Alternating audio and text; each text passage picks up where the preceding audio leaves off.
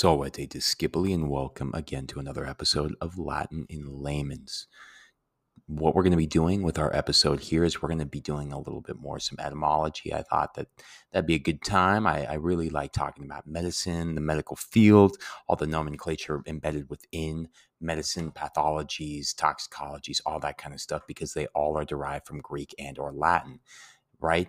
Um, as we've very well seen, because um, well, the Greeks and the uh, the Romans, th- those were the first physicians that really used their own language in order to describe the different parts of all these different um, systems uh, within our body. Right? We have our you know our gastrointestinal system. We have things like our you know autonomic, sympathetic. Uh, we have our endocrine system. We have our um, we just have neural networks, our brains, some, uh, uh, you know, all these things Roman physicians, Greek physicians, way back when, when evaluating the human body, like I talked about before, you know, the Greeks, the the Romans, a lot of the time they sussed it out through what they saw, um, and a lot of the the language that they used was ideological. It was to make sense out of what they didn't really understand at that time. You know, over time, you know, the Latins and Greeks, all these terms have become used as, sta- standard medical terminology.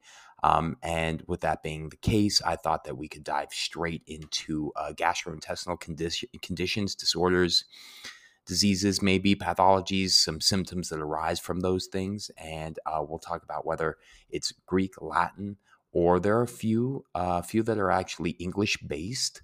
Um, such as Barrett's uh, esophagus and or Crohn's disease. However, you know, if you, um, I know quite a few people that have Crohn's disease. A lot of people thought that I had Crohn's disease for a while, but I actually don't present uh, with the uh, um, the testing. So I I don't, but I exhibit symptoms very very similar. So I I empathize and I my heart goes out to those people that deal with Crohn's disease. Um, that being said, let's go ahead and dive on into these because we're going to talk about things like, you know, maybe acid reflux. And I'm going to provide, um, because I have a lot of just practice with this stuff, right? Practice, knowledge, I've done so much research on this kind of stuff ever since I got sick. I remember when I first got sick, I remember when I was in school, I remember I would be studying in the cubicles, and I remember going deep into this kind of stuff um, when I would just take breaks from studying because I was trying to understand what was going on with me at the time. You know, if you guys want to, you know, go back to a prior uh, q&a of mine uh, i go in depth as to how, when i got sick um, really what happened when I got sick. Uh, all the doctors telling me that I um, nothing made sense and that everything was just psychosomatic and blah blah blah and this and that, and that's why I ended up having to do half of my school at University of Puget Sound and then finishing up in Utah State. So if you're curious as to understand, you know my my my bouts with uh, especially gastrointestinal problems, uh, I urge you to to type it in and uh, look for Q and A. Um, maybe I'll provide it in the show notes if I can find that link. But uh, I, I don't think you guys are that curious about that. But what are curious about is maybe you're dealing with some of these presenting symptoms that we'll, we're going to go over. Um, or maybe you deal with these things, and uh, I would like to help you out uh, and give you some of my, as I say, anecdata, my anecdotal data that I've gathered through my experimentation with my body. That being said, my body is my body. My body is not your body. I do not have a PhD in who you are, what your body is, um, as well as you don't have a PhD in mine.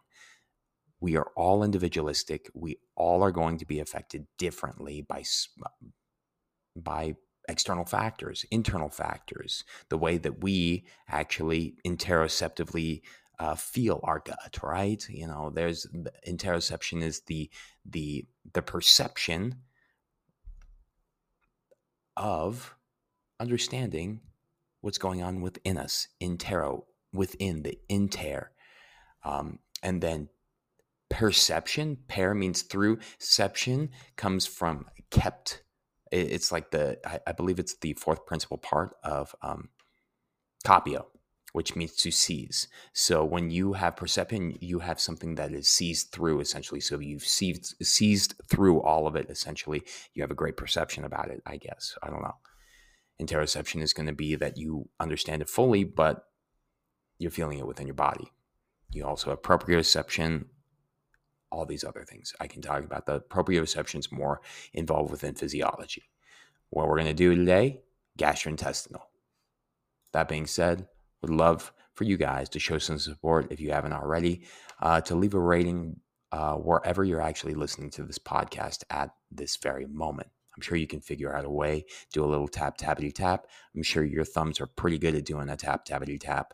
Um, and or if you're listening to this on a computer, a little quick little tappity tappity tappity tap with multiple fingers, or if you're my dad, in this case, you're using your pointer finger only with both your right and left hand. Love you, dad. Not trying to slight you or anything like that. That's why you use your dictation things. And that's why I remember all the time, like I, I mentioned in prior podcasts, podcasts of mine, where my dad would be doing his uh, his dragon naturally speaking uh, uh, dictation notes. And uh, anyways, I'm not going to recite it. We're going to get on into it. Alrighty, so let's get into our first one here. So we have acid reflux. Acid reflux, the medical definition is going to be uh, the backflow of stomach acid into the esophagus. Ezo means within, phagus means consumption. So the within consumption thank one of my students actually for asking me the etymology of that word when we were actually talking about autophagy. We were talking about sarcophagus, all of which have that phagy in there, that consumption of. He asked me what esophagus was, and I was like, oh, hmm, I totally forgot. What is ezo? Ezo is in the Greek, uh, an assimilated form of endo which means within. So the within consumption, that's what happens. Your consumption within, that's what the esophagus does. And it contracts and moves that food down that esophagus into your um, tummy tum. In fact, it comes from the Greek oesophagus. Um, it's spelled O E S O F A or P H. I'm so sorry. P H A G U S, which means gullet in um, in the Greek. And then phagus in the Latin refers to some consumption. There you go. Well, reflux in the Latin re means back. Fluxus means flowing, a, a, flux. So reflux means a flowing back, essentially, right? And in this case, what is flowing back? In this case, acid, because in your stomach, we have HCl, aka hydrochloric acid. And the reason people typically think it's because you have too much acid in your stomach, that is not the case. That is really not the case. That is a very misinformed uh, view of what acid reflux is. In fact, it's that you lack the proper amount of acid within your stomach.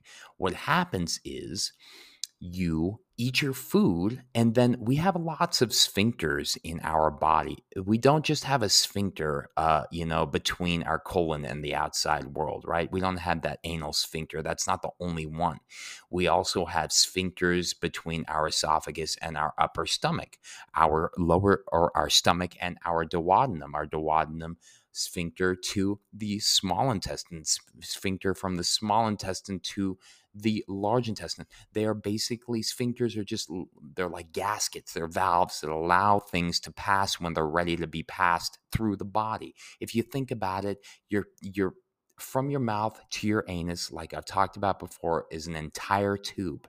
Think about like think about the channel. The channel if you guys don't know what the channel is, it's an underwater railway system that goes from the UK to France. Now, I want you guys to think about your esophagus or your your GI system is like the channel. The channel itself is surrounded on all sides by water, but within it is the train that's moving the passengers from the UK to France. That's what's happening when you eat food. It is not supposed to get outside of that tunnel whatsoever. It's supposed to stay in that tunnel and go from your mouth through your esophagus, down into your stomach, into your duodenum, into the small intestine, into the large intestine, and then out the colon, right? You're not supposed to have food particles seep through into your bloodstream. And that's where we get the term small intestinal hyperpermeability hyperpermeability permeate well permeability refers to something that can seep through. It permeates through the lining of the small intestine which is not good. We don't want that. We want the junctions of the smooth musculature in our small intestine to be tight knit so that we allow the food to pass through and then for the small intestine to absorb the nutrients and all of the vitamins, the minerals, the calories, and that's where it gets absorbed in the small intestine. But it's not supposed to absorb the food particulates into the bloodstream. But if you have celiac disease, if you have Crohn's disease, if you had these autoimmune things happening in your body, you don't um, uh, the if you think about it, think about like you have tight junctions that are going to keep that stuff together so that nothing seeps through. Well, if you have smooth musculature that has those tight junctions that have been loosened a little bit, aka that hyperpermeability, then that's where you're going to eat food and then you might have um, a gastrointestinal distress response because that food ends up getting little particulates permeate through the lining of the gut in the small intestine and leach into the bloodstream. That's why that's that's what it is. That's small intestinal hyperpermeability. Also, it's called SIBO, small intestinal bacterial overgrowth, right? Because we allowed that pro- prolifer- pro- proliferation of bad bacteria into the gut. Not good stuff.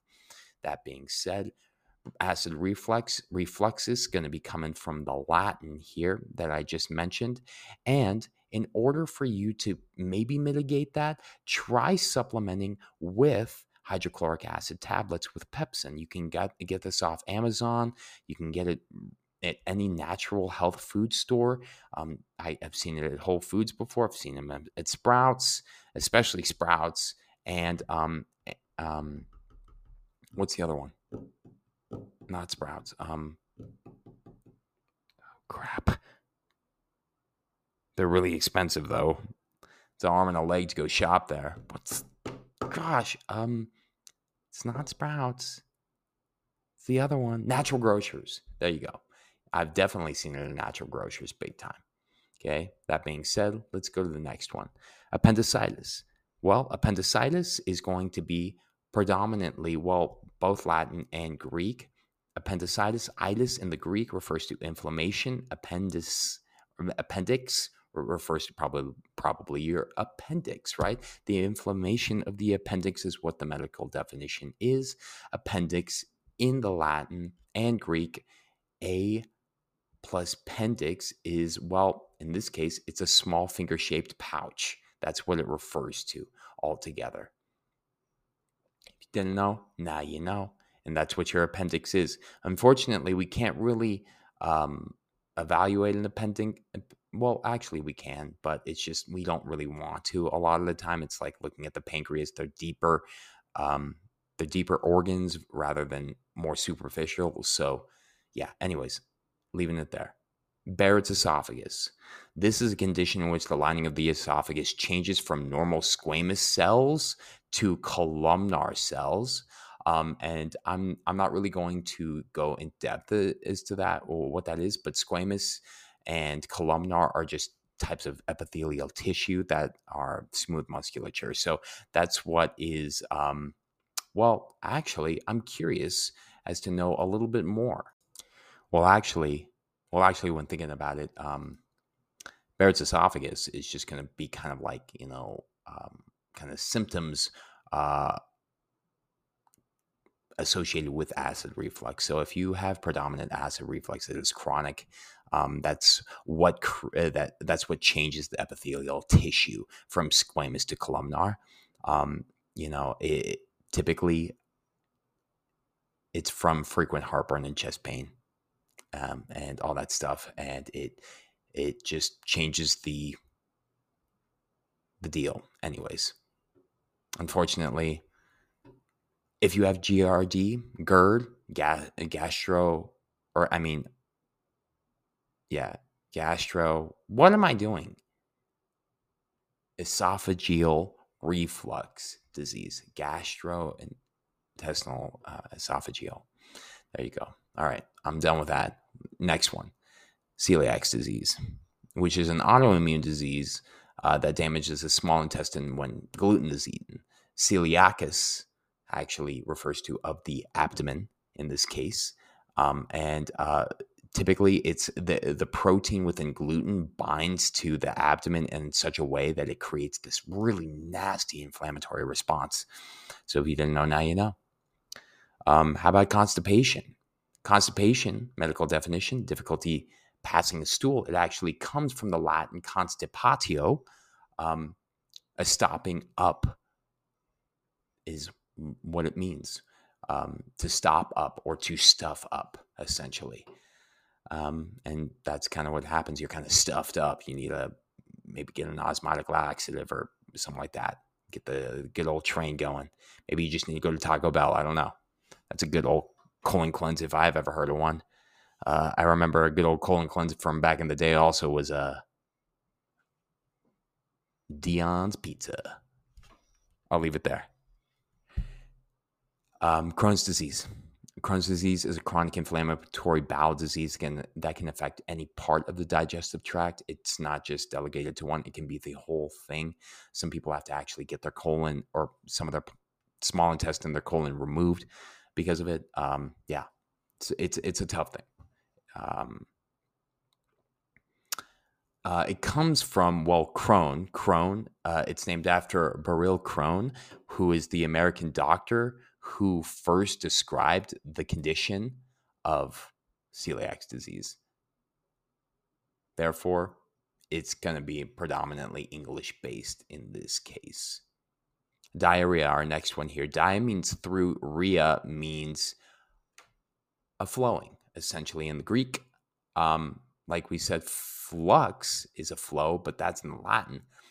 Rhea, a flowing, well, if you put flowing plus dia, which is through, diarrhea just means a flowing through or f- a, a, a, flowing thoroughly through because uh, dia, dia can also mean thoroughly.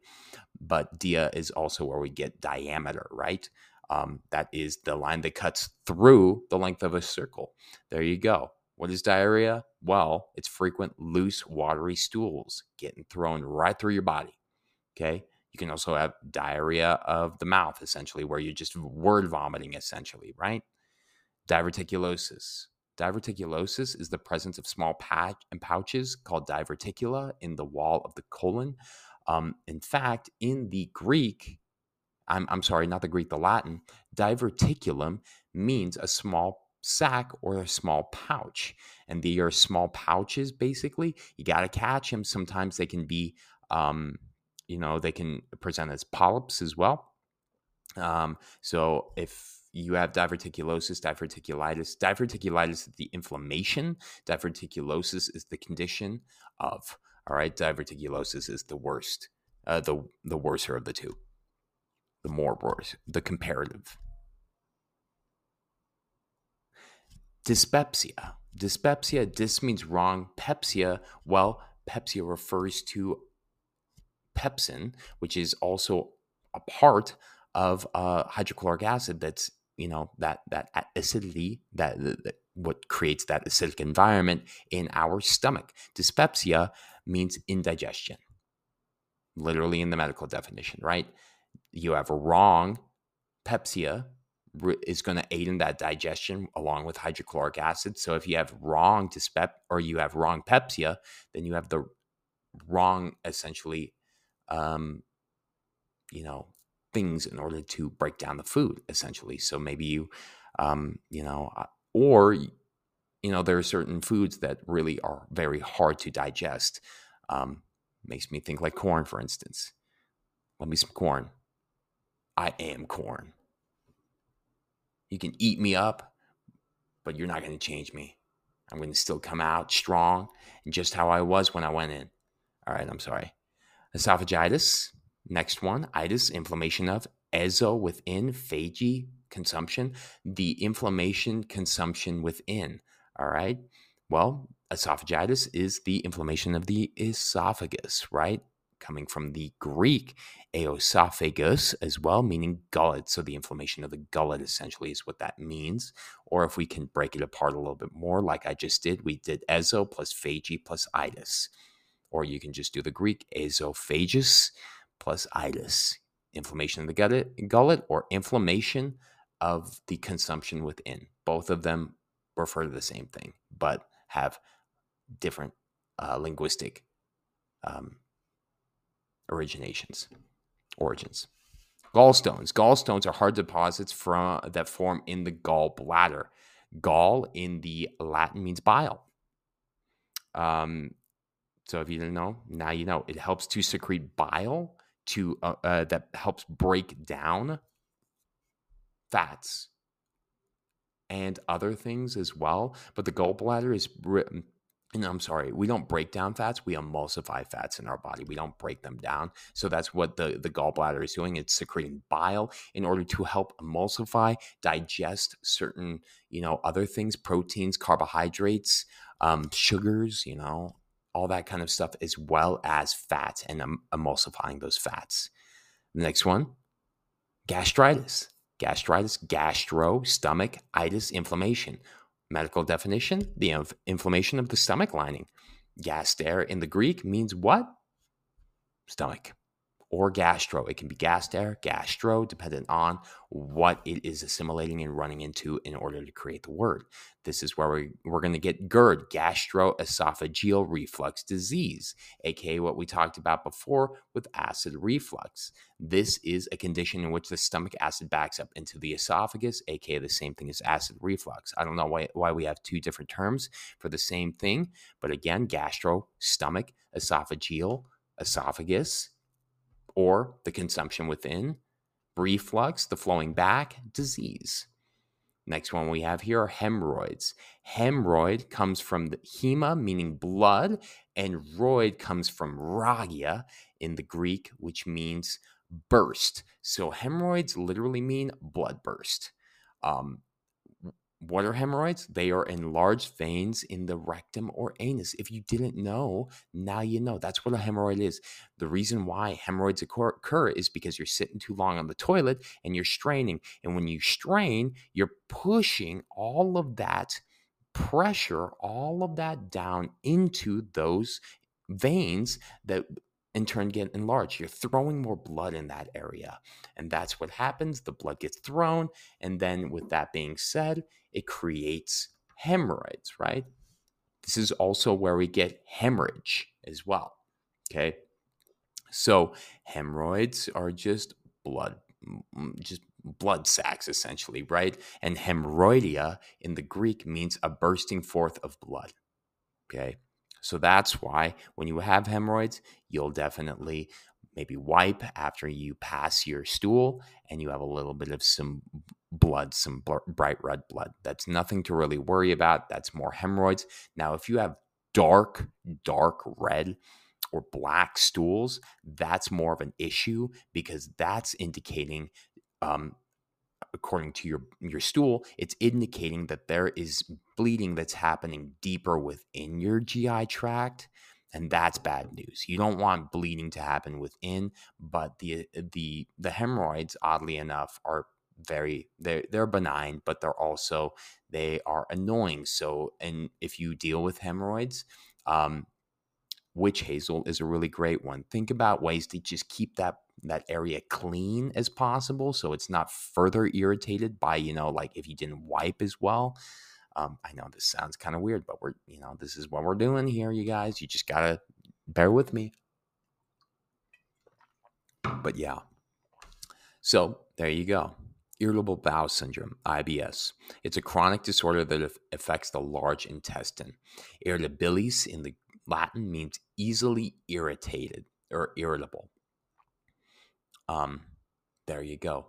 That's all it means. It's just an irritable bowel. That's why they named it that. And then when you slap a syndrome on, you don't really know what it means. Syndrome just means that there are a bunch of presenting symptoms involved within this certain like pathology, but they don't they don't really correlate and make a lot of sense though they can't really label it anything other than just a you know a mass of symptomatology and that's what a syndrome is last one we're going to get into here and this one's a really rough one for people ulcerative colitis ulcer means an open sore in the latin ative ative excuse me is the action of right uh, and then colitis referring to the colon aka the colon, the large intestine. So, and itis referring to the inflammation of. So, the inflammation of the large intestine and the action of an open sore, right? So, ulcerative colitis, uh, according to its medical definition, is a chronic inflammatory bowel disease that affects the colon. If you didn't know, now you know a lot of these things can be mitigated through dietary interventions and all that good stuff as well. We do have certain drugs for things like uh, ulcerative colitis as well as Crohn's disease. I know, but things like when you have a syndrome like irritable bowel syndrome, that's when doctors are going to be like, "Oh, you need to get on a FODMAP diet, which is, which is stands for like fermentable oligosaccharides, disaccharides, mono it's just basically eating foods that don't ferment in your stomach and create the distress and um, discomfort uh, on a day to day basis. But that being said, hopefully you learned something new and uh, glean some information that you can take on into your world. And maybe some of these things um, pertain to you. And hey, you know what? I really like I urge you guys if you guys deal with bad acid reflux and or GERD, consider HCl with pepsin a very, very innocuous way to just test to see if maybe it's the fact that your body lacks the sufficient amount of hydrochloric acid in order for you to break down proteins and to break down food particulates in the stomach before it gets further broken down um, through all of its processes going you know like i said before from into the duodenum from duodenum or the duodenum however you pronounce it tomato tomato potato potato give it a bop into the small intestine and then further on and keep it a beep it a bop all the way out into your toilet so with that being said hope you guys learned something new appreciate you guys again for being here as always i'm gonna say I'm going to thank my stomach right now, even though, like I said, my stomach can really make me mad. Really can make me mad. Sometimes I really want to punch my stomach in the stomach. but you know what? At least, at least I have my legs. At least I have my arms. And sometimes, you know what? It just is what it is. And until next time, don't possess get away.